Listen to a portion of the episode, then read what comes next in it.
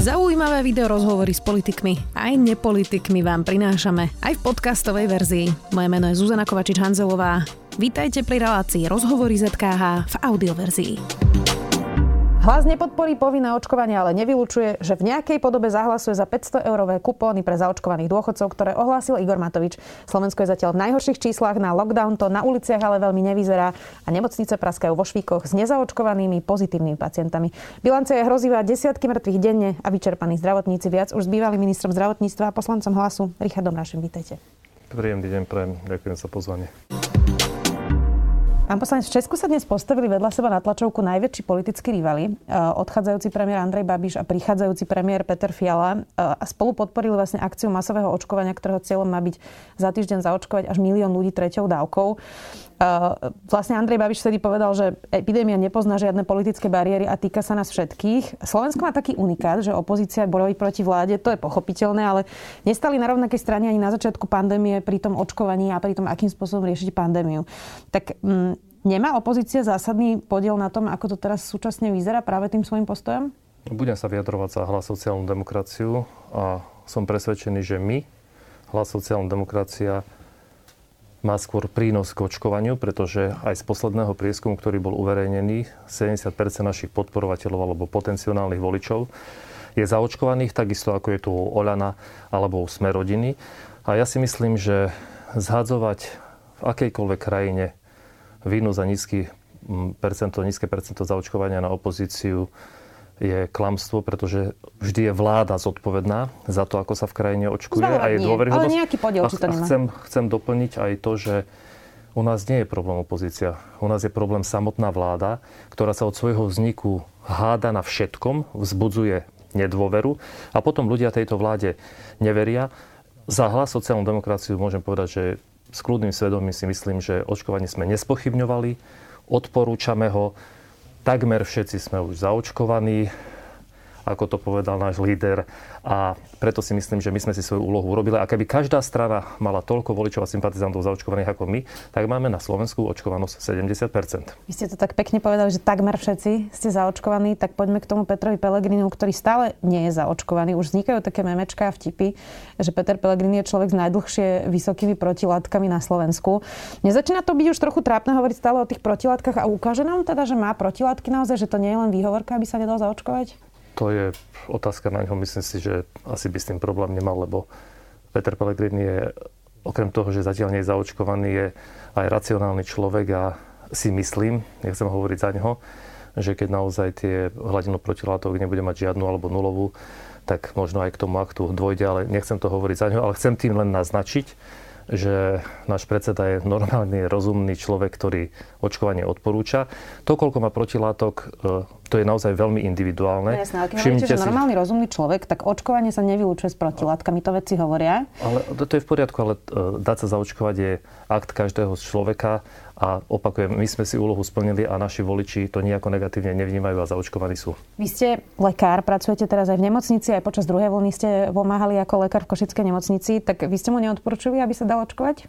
Ale ja odporúčam úplne každému, aby sa dal zaočkovať. Myslím osobne.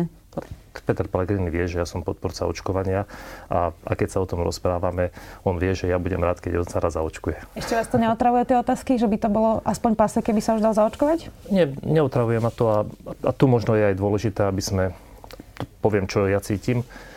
Stále som presvedčený o tom, že na to, aby sme dosiahli čo najväčšiu mieru očkovania, musíme to podávať ľuďom, v faktách, číslach a pravdách a, a, a dosiahnuť to, aby to bolo dobrovoľné a poviem aj prečo.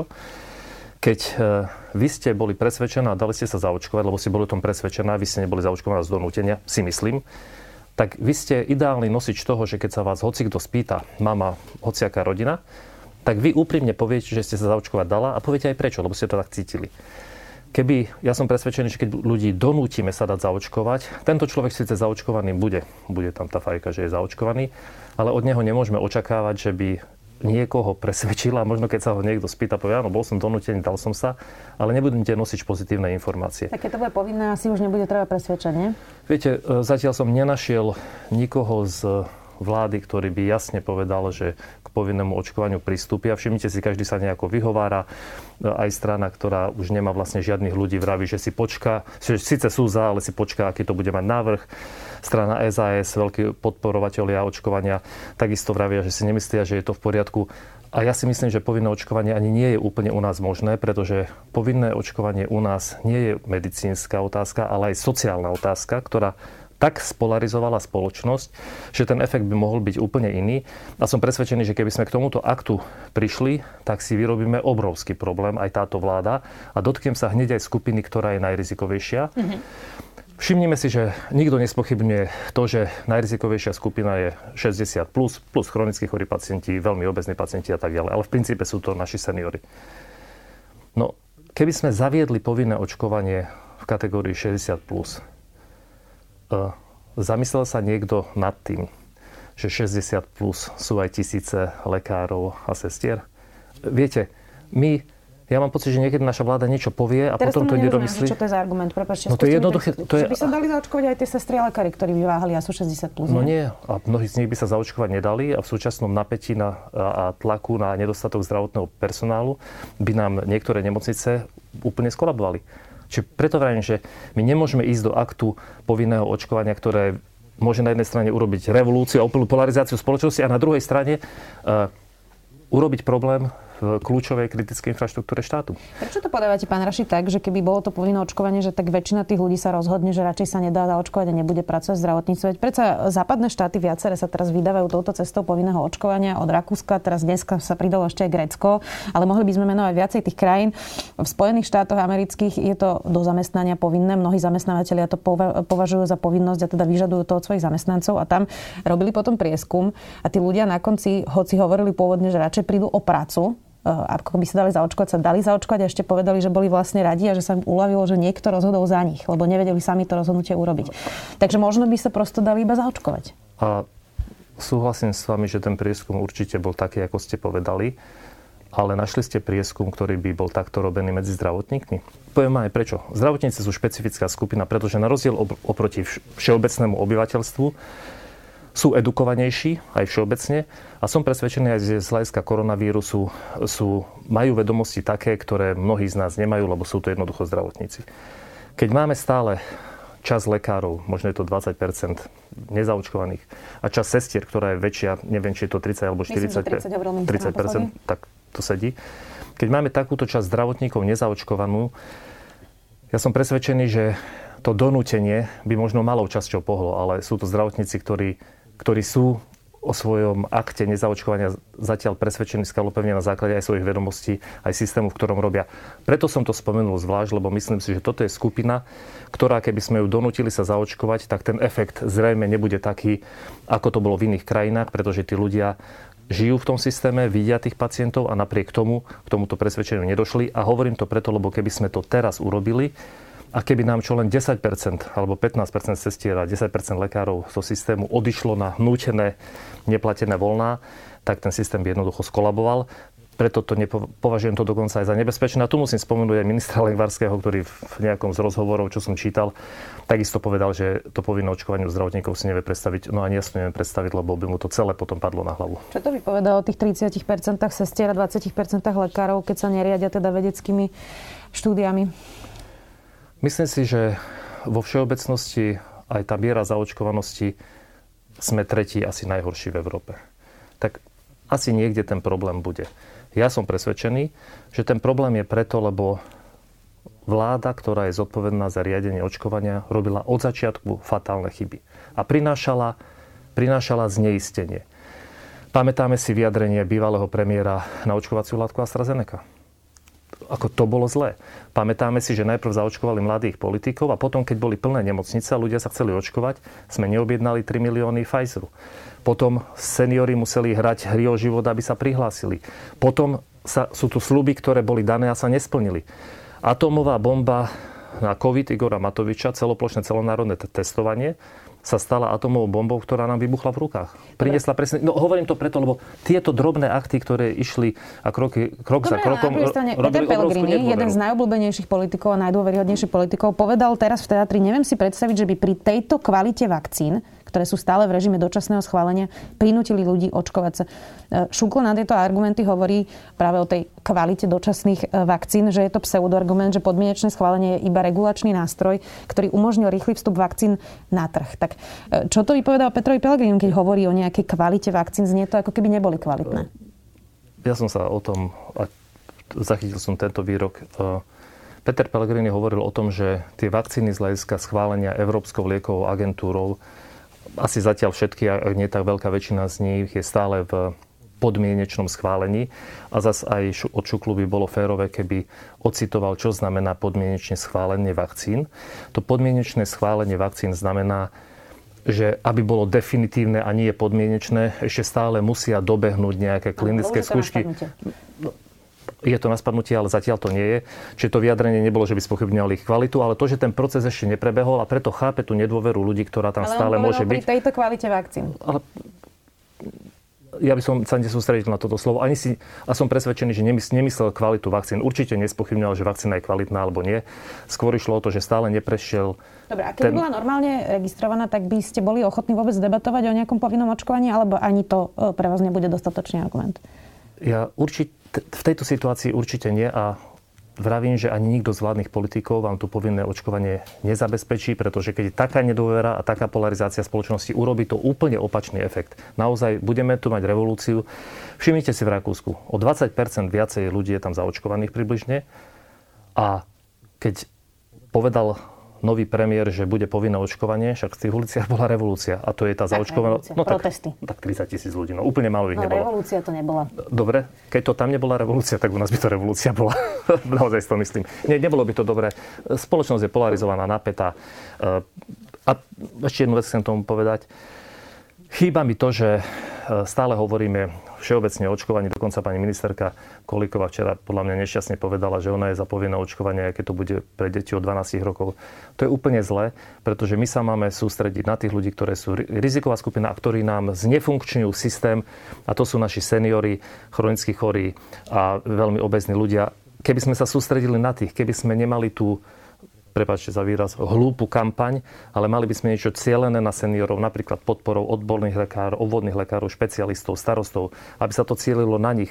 Aby to, čo sme kedysi eh, navrhli, že odmerať protilátky seniorom nie preto, aby vedeli, že sa zachránia, ale preto, že keď je neočkovaný senior a uvidí sám, že má nulové protilátky, tak možno sám pochopí, že je nijako chránený a aj toho príjme, príjme k tomu, aby sa zaočkovať dal. Čiže je to robené zle, nie je to robené cieľene, my stále hovoríme všeobecne a nesústredíme sa na tých, na ktorých by sme sa mali teda na seniorov. Jasné, vo Švajčiarsku teda tiež už pre, preplácajú test na protilátky, myslím, že na 3 mesiace. Poďme k tomu nápadu Igora Matoviča, teda 500 eurový bonus pre zaočkovaných dôchodcov 60 plus.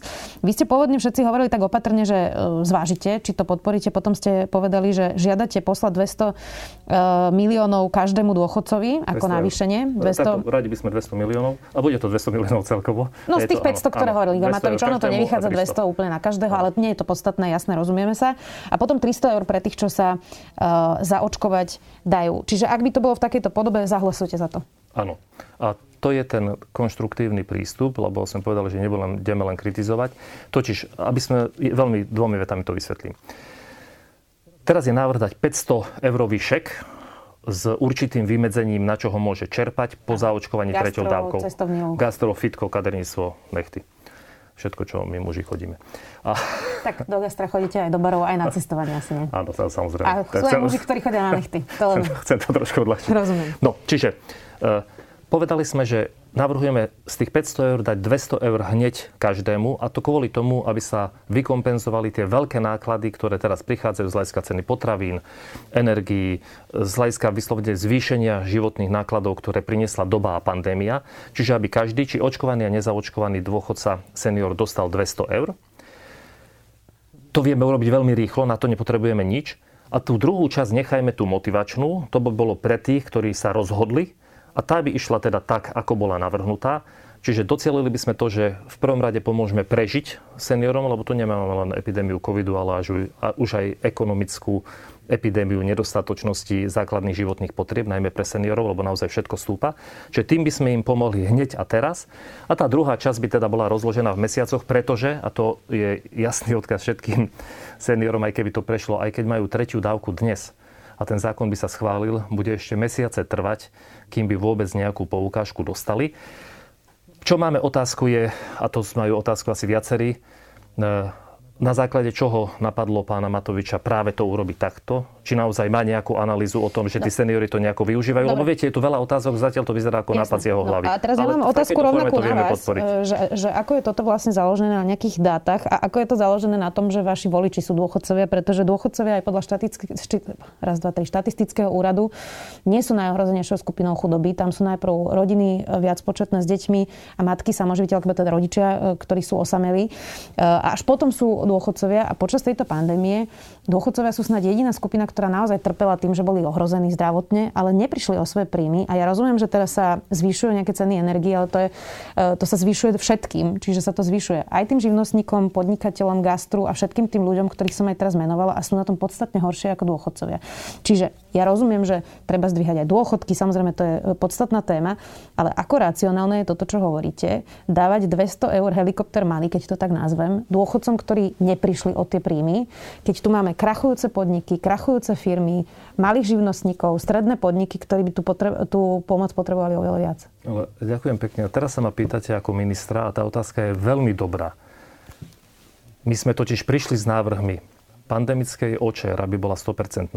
Aby každý rodič, ktorý má dieťa, dostal 300 eur za to, že mal náklady s tou pandémiou a reálne strádal ten rodič. My sme prišli s návrhom 5% DPH pre gastro, 0% DPH pre energie. My sme prišli s návrhom, a to, a to všetko pomáha aj podnikateľom. Čiže my sme predkladali návrhy, ktoré by presne každý sektor, každú skupinu ľudí, ktorú spomínate, ktoré by pomohli. Ale my nie sme v situácii, že my sme, máme 500 miliónov a ideme ich e, rozdať. My reagujeme na nejaký nápad Igora Matoviča, ktorý, ktorým prekvapil nielen nás, ale všetkých.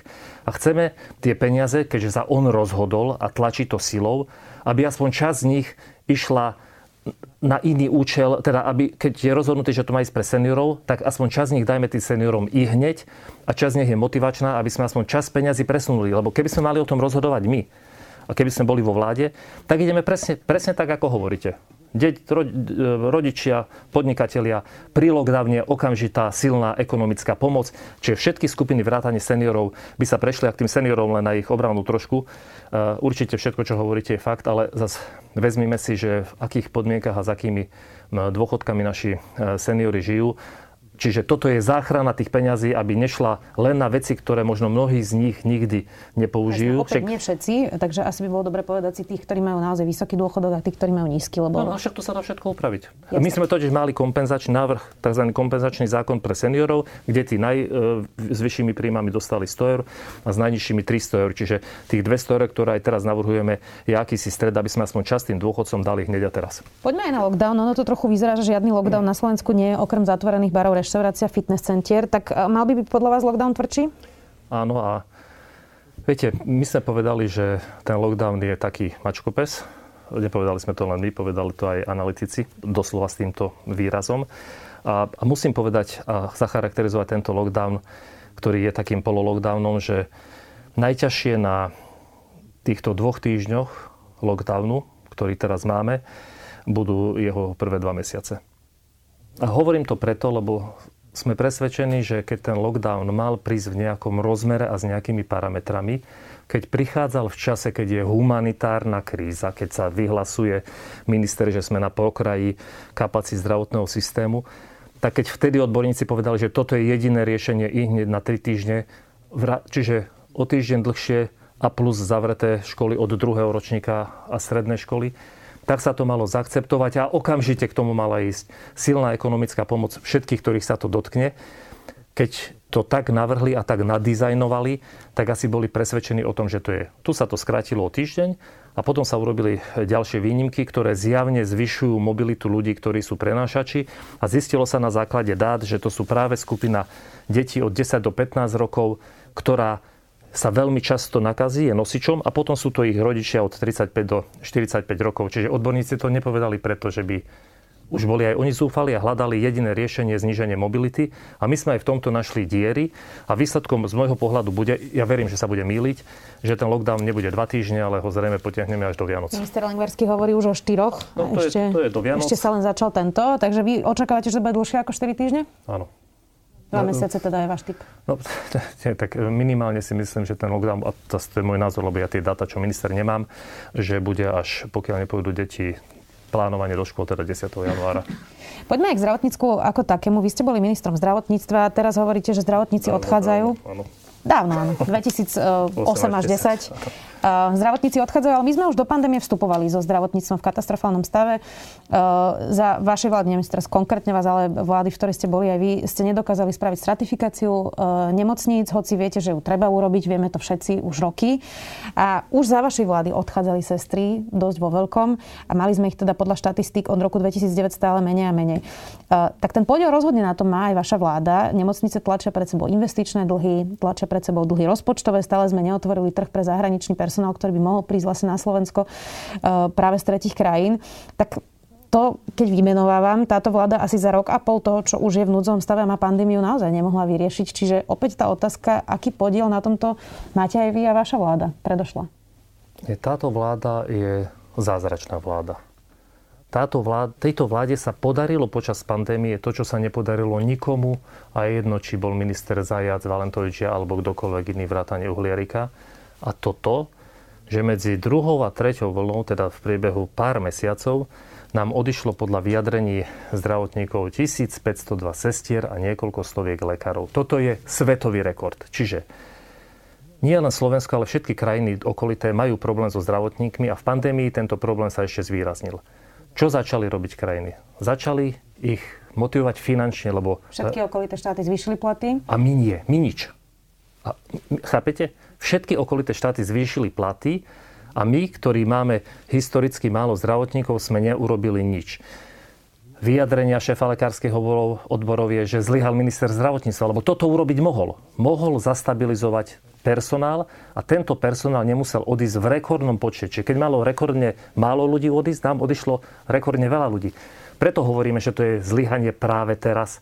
Ja e, ne, nehovorím, že všetko bolo v poriadku v minulosti. To, to ani, ani by som netvrdil. Ten nedostatok zdravotníkov tu vždy bol. Ale keď Orbán zvýši platy lekárom o 100%, samozrejme dali nejaké podmienky, že nemôžu robiť súkromnú prax a tak ďalej. Keď e, Babišovci dajú plus 30%, keď to urobia Poliaci a my neurobíme nič, ako sme normálni, tak toto je priama zodpovednosť ministra zdravotníctva alebo vlády Slovenskej republiky alebo Hegera. Alebo te... a, a ešte jedna vážna vec. Keď žiadajú zdravotníci od leta, že sa chcú stretnúť s premiérom, lebo situácia je kritická. On ich dodnes neprijal. Tak to je aký prístup vláde? Viete, čo mala vláda urobiť? Jednoduchú vec. V prvej vlne sme boli premianti, najlepší, v druhej najhorší. Vedeli sme, že príde tretia vlna, nenájdete nikoho, kto by povedal, že netuší, že príde tretia vlna. Po druhej vlne mal zasadnúť krízový štáb s premiérom, ministrom financí, zdravotníctva, hospodárstva a ostatnými. Mali by zadefinovať chyby z druhej vlny a povedať, čo sme urobili zle Ambulantný sektor sme nepodporili, nemali lieky, ak by nejaké boli k dispozícii, ako teraz monoklonálne protilátky. Sústreďme sa na nich, príde menej ľudí do, do nemocníc. Po druhé, seniory. Jasne riziková skupina, sústredíme sa na nich. Neurobili to. Zdravotníci, aby nám neodišli, doplňme financie, lebo nám ich jednotlivé tie krajiny preplatia a ukradnú tu sa neurobilo z tých základných opatrení nič. Lekárske fakulty začali príjmať za Petra Pellegriniho slovenských študentov na úkor zahraničných, mali za to finančnú kombináciu a oni to zrušili. Rezidentské programy, ktoré vychovávajú lekárov a sestry v odboroch, ktoré chýbajú v regióne, pritlmili. Tak nech, tak nech idú kade ľahšie. Tá pol miliarda na očkovanie seniorov by nemala ísť radšej teda na platy zdravotníkov a očkovanie vieme zabezpečiť teda napríklad zadarmo tým, že by sme to vyžadovali povinne? Nie, tá pol miliarda pre seniorov, e, my sme dávali návrh, ktorý stal 300 miliónov a to bolo 300 eur, zhruba teda 200 eur v priemere, ale 300 eur to bolo pre seniora. E, my tých peňazí v rezerve v návrhu rozpočtu je 1,7 miliardy eur. Z toho je akože nejakých 700 v rezerve miliónov pandemických a iné peniaze sú tam v ďalšej rezerve. Sme presvedčení, že keď sa nájdú peniaze pre seniorov, musia sa nájsť peniaze aj pre zdravotníkov a ja budem dávať pozmenujúci návrh v parlamente, aby sa z rezervy vlády 500 miliónov eur dalo do systému zdravotníctva práve preto, aby sme ho zastabilizovali, aby nám proste lekári a sestry neodchádzali. Inak lietajú také cifry, pol miliarda tam, pol no. miliarda, miliarda testovanie, tak no. ja už neviem, že e, z čoho to teda všetci zaplatíme. Ale my máme peniazy dosť. Však my sme mali 800 miliónov eur na celonárodné, celoplošné, absolútne bezvýznamné, priam škodlivé testovanie. Tak keď sme si 800 miliónov vedeli na nejaký experiment, ktorý nikto na svete po nás nezopakoval dovoliť, tak hádam nájdeme peniaze pre našich zdravotníkov. Ako vláda, ktorá vláda Eduarda Hegera teraz a predtým Matoviča má 4 miliardy vyššie príjmy, ako mala vláda Petra Pellegriniho v 2019 roku a majú o 5 miliard vyššie výdaje. No kde tie peniaze sú? Tak, tak na zdravotníkov, keď nenájdeme, tak potom naozaj v konečnom úsledku ušetríme, lebo tu nám pomrú ľudia a, a nebudeme sa na niekoho starať. Je zase fér povedať, že za tých 10 rokov vládu Smeru uh, boli naozaj prebytky rozpočtu a teda prejedli sa, keď to poviem takto jednoducho. Poďme ešte k stratifikácii. Stále platí, uh, že tú reformu ministra Legmarského nepodporíte?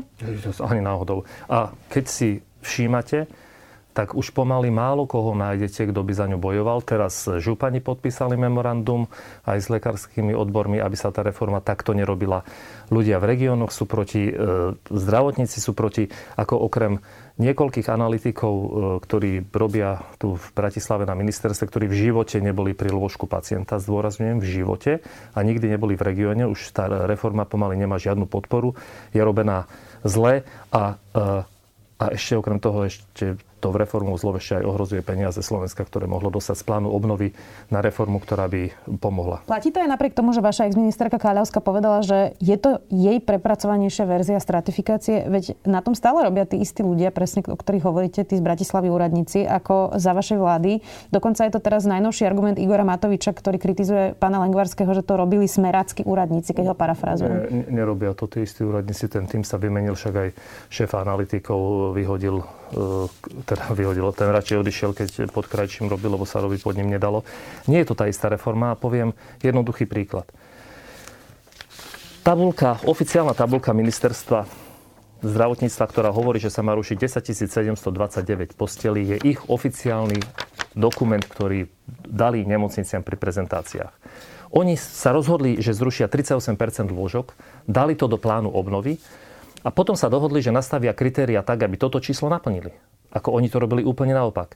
Kalavská reforma bola o tom, že sa najprv bude dva roky analyzovať a na základe čísel sa urobí spolu s tými nemocnicami, ktoré v regióne poskytujú starostlivosť a s ambulantnými lekármi systém, čo sa má urobiť. Nemá význam zmeniť akékoľvek akutné lôžko na chronické v nemocniciach vtedy, keď nemáte k tomu pripravenú ambulantnú sféru. A poviem ešte jednu úplne aktuálnu vec.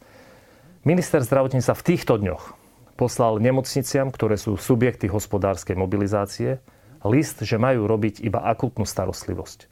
To znamená, majú príjmať iba akutných staro- e, pacientov. Poslal to nemocniciam, ktoré majú lôžka. Tak ako my môžeme, a tá pandémia predsa priniesla nové skutočnosti, ako my môžeme sa rozhodnúť zrušiť 11 tisíc lôžok takmer akutných v nemocniciach, keď teraz nám akutné lôžka nestíhajú všetkých našich pacientov. Dobre, ale to je predsa prognoza na najbližších 10 rokov. A na... kto vie, či nejaká pandémia ešte nepríde v budúcnosti. Nie, a kde ja hovorím, že to nie je, že zajtra by sa zrušili, ale to je postupné na 10 rokov, nie? Nie, nie, nie, nie. nie. To je pos...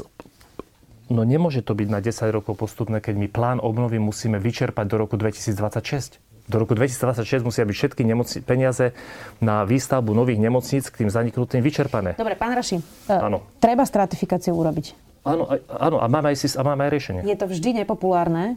Uh, vždy ten, kto je v opozícii, kričí, že sa rušia nemocnice, tak toto je naozaj nekonečná debata. Ale počkajte, ja som nepovedal, že stratifikáciu netreba robiť. Ale nie takto. Rozumiete, stratifikácia bude fungovať.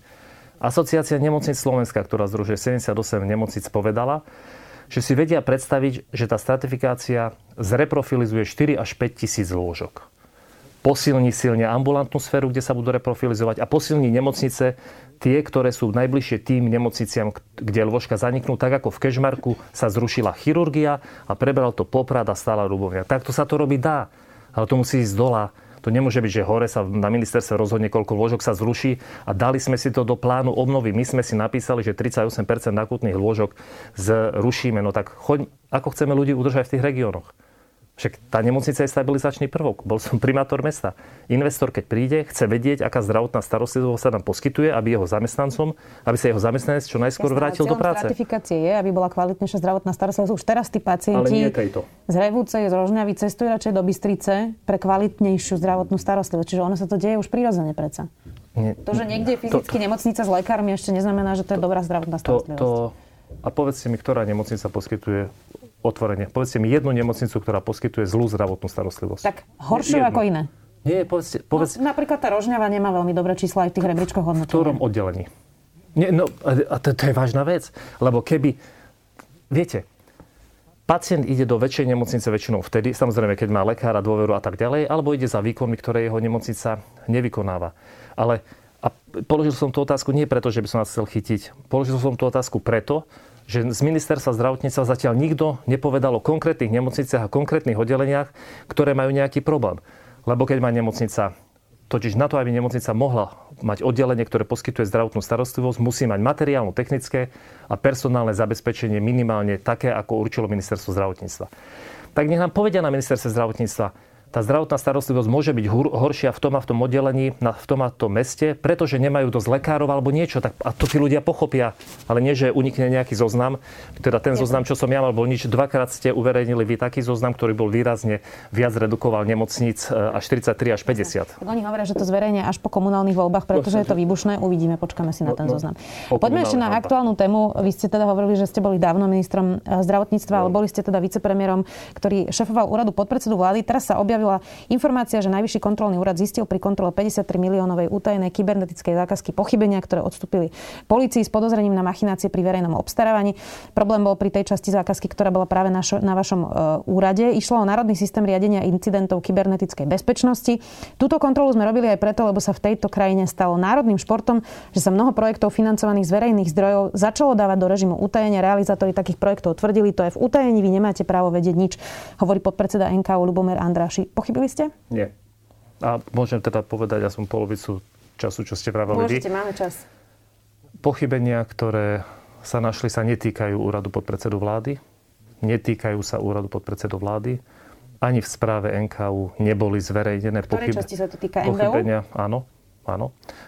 Ne, aj v správe, čo bola zverejnená, zverejnená, sa nepíše o tom, že by pochybil úrad podpredsedu vlády. A ešte jednu dôležitú vec, keďže to išlo naozaj v režime utajenia, no keď je to národný, keď sa buduje teda národná kybernetická bezpečnosť kvôli incidentom, ktoré prebiehajú denodenne v desiatkách, to musí ísť v utajenom režime. Ale podľa informácií, ktoré mám, lebo ani ja ako podpredseda vlády som nechodil na výberové konania, ani na komisie, ani na nič preto, pretože to išlo v tom režime, tí ľudia, ktorí tam boli, museli mať previerku z MBU ale napriek tomu, že nemuseli, mám informáciu, že robili obstarávania, aby vybrali najlepšiu cenu, ale opakujem, to, čo bolo zverejnené, sa netýka úradu podpredsedu vlády. No, ja na základe informácií, práve tie vyjadrenia e, podpredsedu NKU Ľubomíra Andrašiova, ten hovoril, že práve keď to porovnali MBU a váš úrad, tak MBU to nenakupoval v utajení, ale teda váš úrad áno. A povedal ešte aj toto.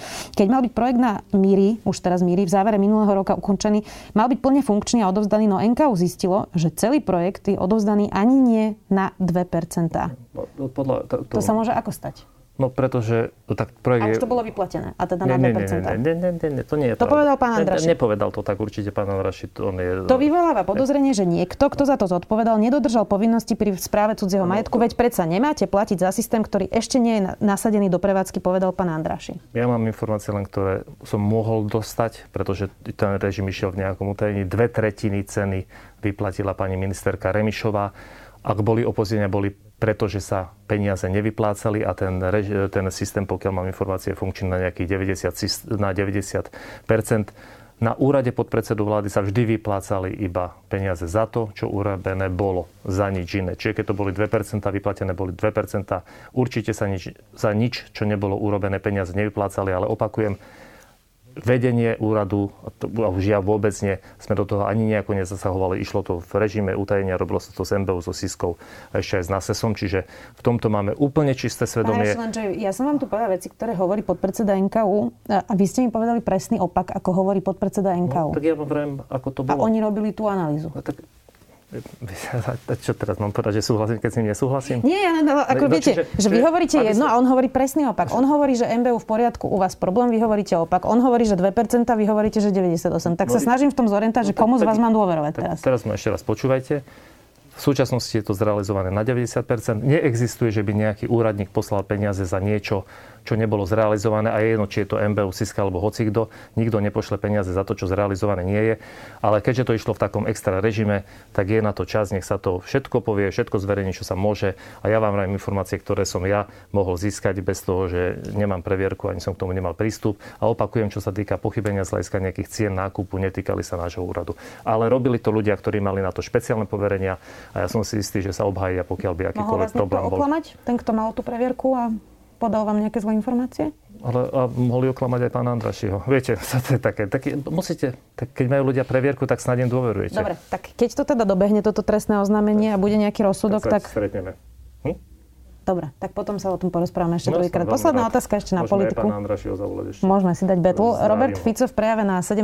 novembra znovu ponúkal spoluprácu hlasu, aspoň teda na tej uh, vládnej úrovni. Išlo by o najlepšiu alternatívu pre Slovensko, povedal na sneme. A vašu stranu zároveň kritizoval za to, že sa oficiálne nepripojila k nedávnym protestom Smeru. Viete si predstaviť vy osobne koalíciu s Robertom Ficom? My si žiadnu koalíciu zatiaľ nepredstavujeme s nikým. Nemyslím, a... že plánujete takú koalíciu, ale či si viete predstaviť, že ak také voľby by dopadli, takže by nebol problém pre vás byť s Robertom Ficom? Momentálne v žiadnych uh, predstavách nežijem, lebo karty sa rozdajú vo voľbách a akýkoľvek náznak vyjadrenia k čomukoľvek dáme až po voľbách, keď uh, voliči rozhodnú, lebo to sú takéto údičky, ktoré vám hádžu po voľbách sa rozhodne, po voľbách sa uvidí. Čo vylučujeme sú fašisti a strany, ktoré sa jasne nebudú vedieť prihlásiť k protifašistickému odkazu a odkazu SMP, ale ostatné strany, všetko je otvorené. O rok nás čakajú komunálne voľby. Nemáte ešte ambície ísť na primátora Košic? Nie, ale budem teda veľmi rád a tu prehlasujem, že každého podporím, e, kto pôjde proti tejto neschopnosti, ktorá v meste a v kraji je. Ďakujem veľmi pekne, že ste si našli čas. Poslanec hlasu a bývalý minister zdravotníctva Richard Drašek. Ďakujem. Ďakujem pekne. Počúvali ste podcastovú verziu relácie Rozhovory ZKH. Už tradične nás nájdete na streamovacích službách, vo vašich domácich asistentoch, na Sme.sk, v sekcii Sme video a samozrejme aj na našom YouTube kanáli Denníka Sme. Ďakujeme. Milujeme vedu, špeciálne v týchto časoch, keď fakty a ich vedecké vysvetlenia sú také potrebné. Náš vedecko-popularizačný podcast Zoom je naplnený presne takýmito faktami. Každý týždeň prináša prehľad tých najzaujímavejších nových objavov zo sveta vedy. Vychádza každú stredu a vedecké novinky, ktoré pre vás pripravujú naši kolegovia z redakcie SME, pre vás čítam ja, teda Tomáš Prokopčák. Podcast Zoom nájdete nielen vo vysielaní rádia FM, ale aj vo všetkých podcastových aplikáciách na Spotify alebo všetky epizódy pekne za sebou na webe sme.sk lomka Zoom.